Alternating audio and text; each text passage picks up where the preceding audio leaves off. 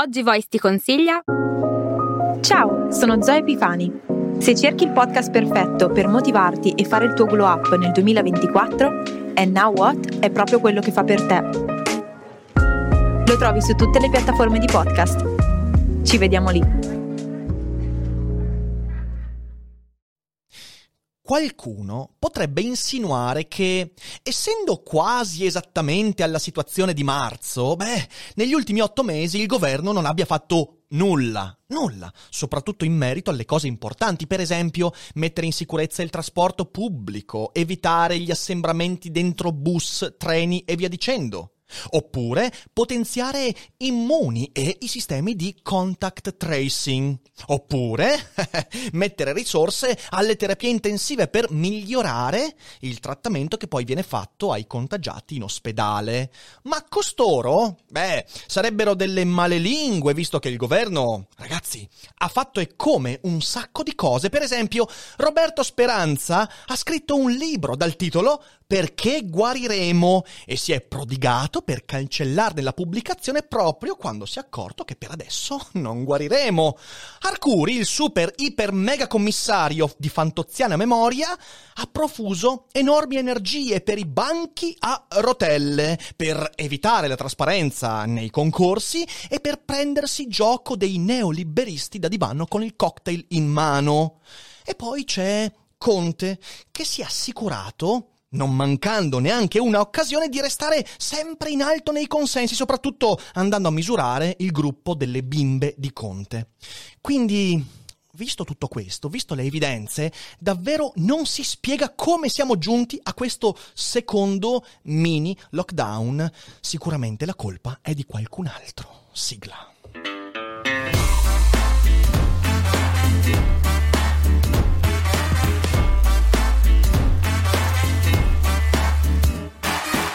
Sei su Daily Cogito, il podcast di Rick Dufer. E chi non lo ascolta è cibo per gli zombie. Allora, vorrei partire con questa puntata, che è una puntata importante, delicata, che spero venga presa nel modo giusto, e se non sarà così, affari vostri, vorrei dire subito una cosa. Io non temo per me stesso. Questa è una cosa importante da dire perché durante il primo lockdown io sono diventato più forte, più sicuro, mi sono rafforzato e credo di essere ma- maturato. Il legame con quella che era la mia fidanzata e ora è mia moglie è maturato. Il mio lavoro è diventato tanto prezioso da spingermi ad aprire questi Cogito Studios. Ho studiato, imparato e affrontato con decisione fatti avversi anche extra lockdown. E questa cosa è importante da mettere di fronte al ragionamento per tanti motivi, perché sarebbe ipocrita per me trasferire tutto questo agli altri e non accorgermi che il lockdown, signore e signori, è un disastro di proporzioni immani per una buona fetta della popolazione italiana e non solo. E ciò che mi spaventa veramente, oltre il contagio, è il modo con cui prima o poi quella fetta di popolazione reagirà a delle misure che ritengo folli. Di quello che succede però, io ne so troppo poco per poter dare soluzioni credibili, quindi metto subito le mani avanti. Chi verrà a scrivere il commento del tipo Eh, ma tu cosa avresti fatto? Non è il mio lavoro, non ho le competenze né le conoscenze, ma alcune cose mi sono piuttosto chiare, una su tutte. La colpa di essere tornati nella stessa situazione di marzo, di aver sprecato mesi e mesi e di apparentemente non aver imparato nulla dalla prima esperienza di lockdown, la colpa è di chi ha perso tempo quando l'estate aveva dato sufficienti margini di manovra per arrivare preparati a questa seconda curva.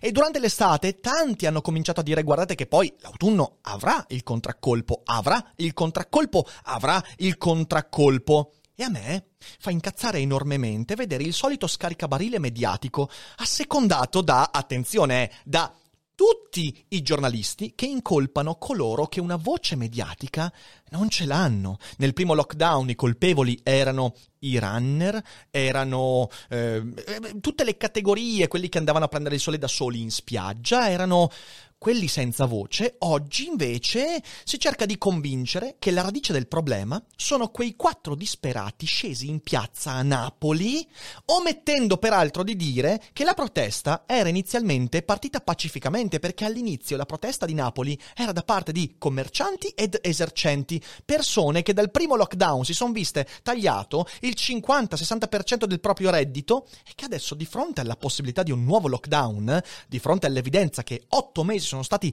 persi completamente, un po' incazzati lo sono, poi la protesta è stata fagocitata purtroppo da compagini estremiste tipo Forza Nuova e altri mentecatti del nostro bellissimo paese eh, stivalesco, ma, ma tutti quanti puntano l'attenzione su quello, ah guarda i fascisti, e ci dimentichiamo che c'è una fetta di popolazione che in realtà ha tutte le ragioni per essere incazzata. La colpa, e questa è una cosa che mi risulta molto chiara, la colpa è di chi a luglio ha scelto di, di, di, di, aprire stadi e discoteche senza avere presentato un piano pandemico nazionale che ancora oggi, signore e signori, non c'è. E se c'è un lavoro che il nostro governo doveva fare, anche perché è scritto nel Recovery Fund, quella quantità di helicopter money che tutti aspettano per fare i propri porci comodi, ok, per dare soldi a destra manca senza capire come funziona, ecco, eh, quella roba lì era una condizione sine qua non, e non averlo presentato quel piano pandemico nazionale, eh, è un problema non da poco. E guarda te, nonostante mesi e mesi, nessuno e siamo l'unico paese in Occidente che ancora non l'ha presentato. Quindi la colpa è di quelli lì, quelli che non vogliono presentare il piano pandemico perché questo permetterebbe di avere due elementi che ai nostri governanti attualmente non piacciono. Regole chiare, la cui conseguenza è responsabilità limpida e misurabile.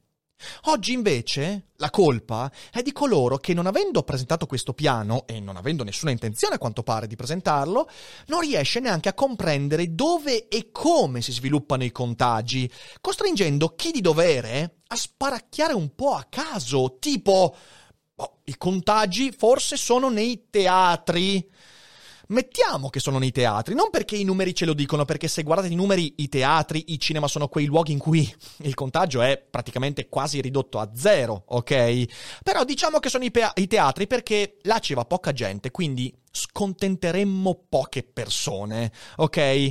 Oppure queste persone che non vogliono regole chiare e responsabilità misurabili dicono eh, parliamo di smart working, sì sì sì, e di lezioni a distanza, sì sì sì, dando però numeri arbitrari e fumosi. Non sia mai che qualcuno ci chieda il conto poi, quando le conseguenze di queste cose saranno palesi. E tutto quanto all'odioso motto che viene reiterato continuamente del lasciateci lavorare senza polemica perché c'è un'emergenza e non è il momento di polemiche. E in nome del consenso e del volemo sebbene. Tutto questo è terribile. Tutto questo è ciò che ci ha portati adesso a vivere la stessa situazione di marzo.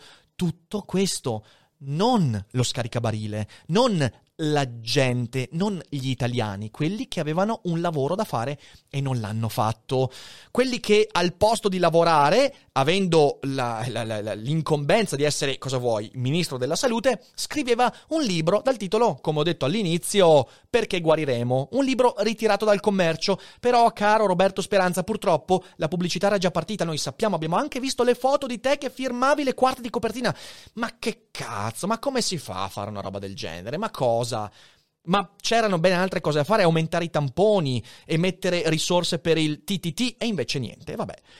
Ma qualcuno, qualcuno, prima o poi, dovrà spiegare a chi avrà perso stipendio, risparmi e patrimoni perché da aprile si parla delle tre T, tracing, testing and treatment, e ancora di più, perché si parla dell'app Immuni che dovrebbe funzionare e invece non funziona? E se ne parla da mesi e mesi e però non una pubblicità nei telegiornali, non in televisione, né di quando non si vede, non si vede e nessuno ha fatto nulla. Io l'ho scaricata, ce l'ho immuni, signore e signori, non funziona e anzi si preferisce dare quel numero che è 9 milioni di download. Ma non vuol dire niente quel numero perché la vera cosa è chi ha attivato l'applicazione, chi ha dato eh, il consenso alla privacy, quindi chi ha attivato il protocollo Bluetooth e via dicendo. E di quei numeri non si parla, sapete perché? Perché non funziona, perché non è stata fatta una campagna seria, perché la campagna di Immuni è arrivata nella mia bolla ma la mia bolla è molto ristretta. Peraltro, sul discorso immuni, vi prego, vi prego, fatelo. Andate a vedervi i video di Giorgio Taverniti. Li trovate in descrizione se state ascoltando ehm, il video, il podcast in differita. Eh, altrimenti, se siete in live, alla fine della live andate su YouTube e cercate Giorgio Taverniti immuni. Vi verranno fuori due o tre video da vedere assolutamente. Però vorrei aggiungere una cosa su immuni abbiamo avuto tot mesi per migliorare quest'app e non è stata migliorata, ma ci voleva veramente così tanto, visto che l'obiettivo era farla scaricare al 60% degli italiani, ci voleva così tanto per esempio fare una roba facile come inserire l'autocertificazione elettronica nell'applicazione. E quindi, se tu devi spostarti, devi avere l'applicazione. Era così difficile. Certo, magari questo usando tecnologie migliori rispetto al Bluetooth, che ha una fallibilità altissima, e bastava guardare in altri paesi, si sono messe in atto applicazioni diverse. Ma vabbè, questo è un altro discorso che non apriamo quest'oggi e magari ne parleremo con chi di dovere. Ecco, sono tutti problemi che mi sembra nessuno stia discutendo ed è veramente, veramente angosciante la situazione, perché siamo a questo punto, sapete perché? Perché i peggiori difetti che vengono attribuiti agli italiani, ma genericamente la gente, gli italiani, gli altri sempre. Ok, quando diciamo gli italiani è ovvio che in quel momento ci disfiamo della cittadinanza, ok? Perché? Perché sono sempre gli altri a sbagliare. I difetti che attribuiamo a questo gruppo immaginario e inesistente che è gli italiani, di cui facciamo parte più o meno, sono in realtà incarnati in modo drammatico nei nostri governanti. Un infantilismo rappresentato dallo scaricabarile, perché sono i bambini che quando fanno qualcosa di sbagliato, quando omettono di fare qualcosa che dovevano fare un loro dovere, dicono, beh, ma è perché quello, è perché quell'altro, ma guarda, sono dei bambini quelli che fanno così. Infantilismo che non ti puoi aspettare da chi ha in mano strumenti fondamentali come la sanità pubblica, come insomma, il piano pandemico nazionale, che è un'altra cosa che un bambino non avrebbe fatto e avrebbe detto, ma, ma è colpa sua che mi ha distratto e via dicendo. Un pensiero che viene chiamato short termista in, in questa terribile espressione, che vuol dire un pensiero di minima lungimiranza di qui a dopodomani che ci impedisce di dire ok ma a luglio cosa pensiamo di fare quando a ottobre-novembre potrebbe risalire la curva dei contagi? Ma no, ma chi se ne frega? Scriviamo un libretto, pensiamo ai banchi, lasciateci lavorare perché c'è un'emergenza e via dicendo, e così poi si arriva e siamo al punto di partenza un'ossessione per il consenso che io non ho mai visto. Ma signore e signori, ma vi rendete conto che da otto mesi, ogni volta in cui c'è un DPCM, qualche ora prima, questi fanno trapelare le possibili misure soltanto per vedere come l'opinione pubblica reagirà e sulla base della reazione poi modulare la proposta. È successo a marzo, è successo ad aprile, è successo a giugno, è successo ancora oggi. Il fatto che venga fuori una giornata prima, 24 ore prima, quelle che dovrebbero essere le regole di PCM non è semplice incompetenza, no, è una strategia antistrategica, perché è legata al mm, vediamo cosa farà la gente e dopo decidiamo che stretta dare. E quando si fa trapelare il fatto che potrebbero essere chiusi i teatri, beh, c'è talmente poco dissenso perché il pubblico dei teatri, eh, che è al tempo stesso un po' più educato alla socialità e quindi anche alle cautele, ma al tempo stesso più ridotto numericamente, sì, fa un po' di rumore, ma vuoi mettere quando invece dici che chiudi gli stadi, che casino succede? Quindi facciamo trapelare, vediamo cosa succede. È un'ossessione per il consenso che è iatrogenica perché tu stai producendo il problema che con le tue misure vorresti risolvere ed è una roba da dementi, ma mi sto scaldando troppo. Vorrei dire soltanto questo, il lockdown 2, che sia mini, che sia maxi, che sia iper o che sia che ne so, il lockdown 2 è il fallimento di questo esecutivo, solo che non c'è nessuna opposizione credibile rimasta a chiederne le dimissioni. E il fatto che l'unica opposizione sia quella di Meloni e Salvini dovrebbe veramente farci drizzare le orecchie e dire Attenzione, stiamo mettendo in atto un meccanismo che domani, creando scontento diffuso, potrebbe essere facilmente fagocitato da qualcuno che il pelo sullo stomaco per manipolare quel malcontento ce l'ha per davvero. Quindi, messaggio da lanciare ai vari Conte Speranza, smettete di scrivere libri, di guardare gruppi con le bimbe di Conte e forse cominciate ad attuare un pensiero un po' più lungimirante sul lungo periodo, perché altrimenti i danni saranno molto oltre rispetto ai contagi e i morti, che sono una tragedia incredibile, ma vorremmo che gli unici danni di questa pandemia si fermassero lì e non si protraessero per dieci anni dovuto al fatto che un sacco di gente si è radicalizzata politicamente, manipolata sulla base del proprio malcontento e della propria tragedia personale, che non è soltanto di salute ma spesso è anche economica. È davvero adesso tutto in mano a noi, ma davvero, ma nel modo peggiore. Non siamo stati responsabilizzati, nessuno ci ha detto con regole chiare, ragazzi, dobbiamo fare così, così e così per questi motivi, perché responsabilizzare significa dare regole con la motivazione dietro, ok? Non siamo stati responsabilizzati, siamo lasciati a noi stessi, con i nostri debiti e i nostri impegni, con le regole confuse e contraddittorie, con la paura di sbagliare, ma consapevoli di avere sempre meno opzioni. Ecco, se c'è una cosa che lo Stato, il potere politico dovrebbe dare in un momento di emergenza è la rassicurazione che pur nella difficoltà rimarranno aperte opzioni. Le opzioni si stanno chiudendo, soprattutto per quelle persone colpite economicamente e personalmente dalla situazione. E quando la gente non ha più opzioni, la paura di sbagliare le porta a fare errori incredibili. Non facciamolo siamo sì lasciati a noi stessi questa volta e in modo un po' più grave rispetto alla prima volta. Vorrei, andando a concludere, aggiungere qualche cosa veloce, qualche ragionamento veloce e buttato lì come spunto di riflessione. In primo luogo, perché sono partito in questa puntata dicendo guardate che per me il primo lockdown è stato positivo, lasciatemi dire questa cosa, positivo nel modo in cui l'ho detto, mi sono rafforzato, ok? Mi sento anche più pronto personalmente ad affrontare quello che avverrà. L'ho detto perché mi piacerebbe vedere qualche altro mio collega che pur traendo beneficio, un beneficio anche economico, chi lavora su internet lo sappiamo tutti, dal lockdown ne ha tratto un beneficio economico, ok? Perché si guardavano molto di più YouTube, si ascoltavano i podcast, non è, un caso che siano nati così tanti podcast eh, creati da mm, più o meno influencer, quindi è inevitabile anch'io aver aperto il canale Twitch mi ha permesso di, di, di, avere un beneficio dal punto di vista del lavoro internet. Poi mi sono saltati gli appuntamenti dal vivo, ma sono riuscito a colmare così. Mi piacerebbe che qualche mio collega che traendo beneficio dal lockdown non asseconda questo fatto, comprendendo che il nostro piccolo mondo dei creatori di contenuti è un piccolo mondo. E nella peggiore delle ipotesi tanti miei colleghi stanno zitti, stanno, non dicono nulla, stanno fermi e boh, stiamo dritti in ascolto e via, mm, tanto va bene così.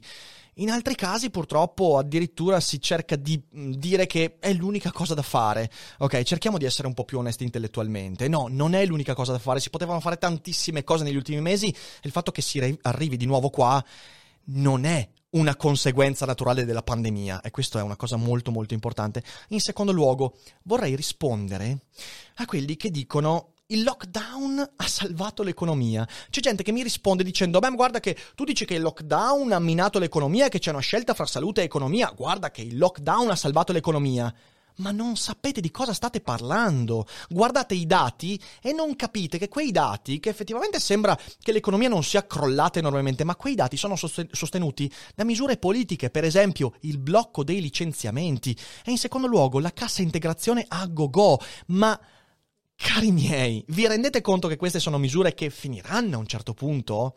E la prospettiva del 2021 nella prima metà è che quando finirà il blocco dei licenziamenti, che non può essere portato avanti in eterno per quanto uno sia comunista dentro, non può essere portato avanti in eterno perché è la logica economica che mi porta a capire che non è una cosa eterna ma di emergenza. E la cassa integrazione pure, quando quelle cose finiranno, la prospettiva è di avere un milione di disoccupati in più e quella conseguenza non è conseguenza della pandemia, ma dell'incapacità di gestire il mondo del lavoro all'interno della pandemia, dando soltanto mancette e misure temporanee.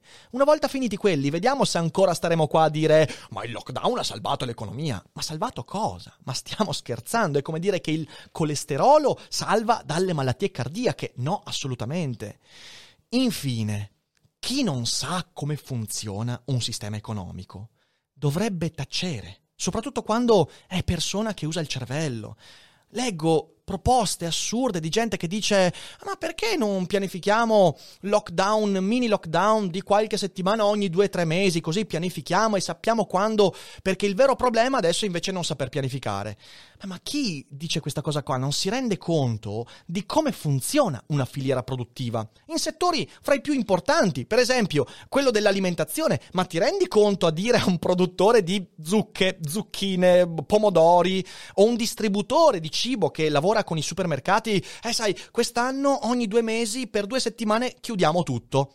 Sapete cosa fa quella persona? Se ne, va in, se ne va in un altro paese a coltivare i pomodori, perché non può funzionare così. La continuità è una cosa che va preservata nella filiera distributiva economica, altrimenti siamo tutti nella merda, quindi attenzione, questa idea è insostenibile sotto qualsiasi punto di vista.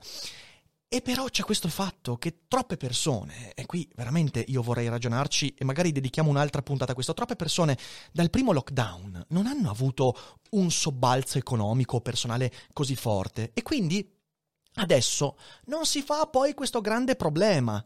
Ma quando le garanzie su cui ti poggi verranno meno, come ti porrai quel problema? Questa è la domanda che dobbiamo porci. Ora, io lo so che questa puntata potrebbe aver depresso tante persone e non so bene come finire questa puntata con un messaggio edificante, rincuorante. Secondo me questo sarà un periodo difficile e la dico ancora di più, sarà più grave di marzo, soprattutto dal punto di vista economico. Perché se il primo lockdown ha dato un contraccolpo negativo di circa dal 10 al 12% al PIL, questo secondo lockdown, che sia mini, maxi, iper o mega galattico, eh, andrà, andrà a ferire ancora di più quel, quell'apertura devastante che ovviamente non, non abbiamo ricucito e forse non ricuciremo mai più. Quindi, tre cose mi sento di dire. Visto che siamo responsabilizzati in modo brutale, primo, siate cauti. Incontratevi solo con persone di cui vi fidate e prendete le dovute precauzioni. Io ve lo dico questo perché, perché le regole non riescono a convincerci di questo. Andate a contatto solo con quelle persone di cui vi fidate, cioè persone che sapete che se entrano in contatto con un positivo non fanno le furbe, ok? Anche questo è fondamentale. Siate responsabili voi, studiate, e usate questo periodo per tenere sveglia la testa. È l'unico modo per non soccombere all'inerzia. È l'unico modo che ha permesso a me di non soccombere. Durante il primo lockdown ciò che mi ha salvato è stato produrre contenuti e studiare tanto, mh, mm, nutrire la mia curiosità, allenare la testa. Fatelo, siete voi responsabili della vostra testa e di quanto potete tenerla sveglia, quindi non arrendetevi all'inerzia. Fate del vostro meglio qualunque cosa voi facciate, usate questo periodo in primo luogo per capire come aprirvi nuove op- opzioni in mezzo a questa frastagliata giungla di regole idiote e assolutamente non comprensibili e fate del vostro meglio senza causarvi danni ulteriori. Qui ai Cogito Studios noi ci saremo, continueremo, daremo il massimo e nei prossimi giorni annunceremo anche dei modi per uh, essere un po' più presenti, perché questo è il nostro lavoro e fare il nostro lavoro nel migliore dei modi significa essere presenti, essere onesti, pensare ciò che la ragione ci suggerisce e dire ciò che pensiamo in modo libero cercando di essere all'altezza della sfida che stiamo fronteggiando. Certo, il mio contributo, il nostro contributo non è lo stesso che può dare un medico, un virologo, uno scienziato, ma nel nostro piccolo proviamo a darlo e speriamo di riuscirci condividete questa puntata. Siate forti, usate questo spazio virtuale per uh, farvi coraggio, ma non solo, non basta farsi coraggio per migliorarvi e impattare meglio sul mondo che ci circonda e per eh, ovviare a tutti i danni che altrimenti sarebbero veramente incalcolabili e teniamo duro. Io vi abbraccio forte, vi ringrazio per l'ascolto e lo sapete, non è tutto noia ciò che pensa, oggi più che mai. Alla prossima.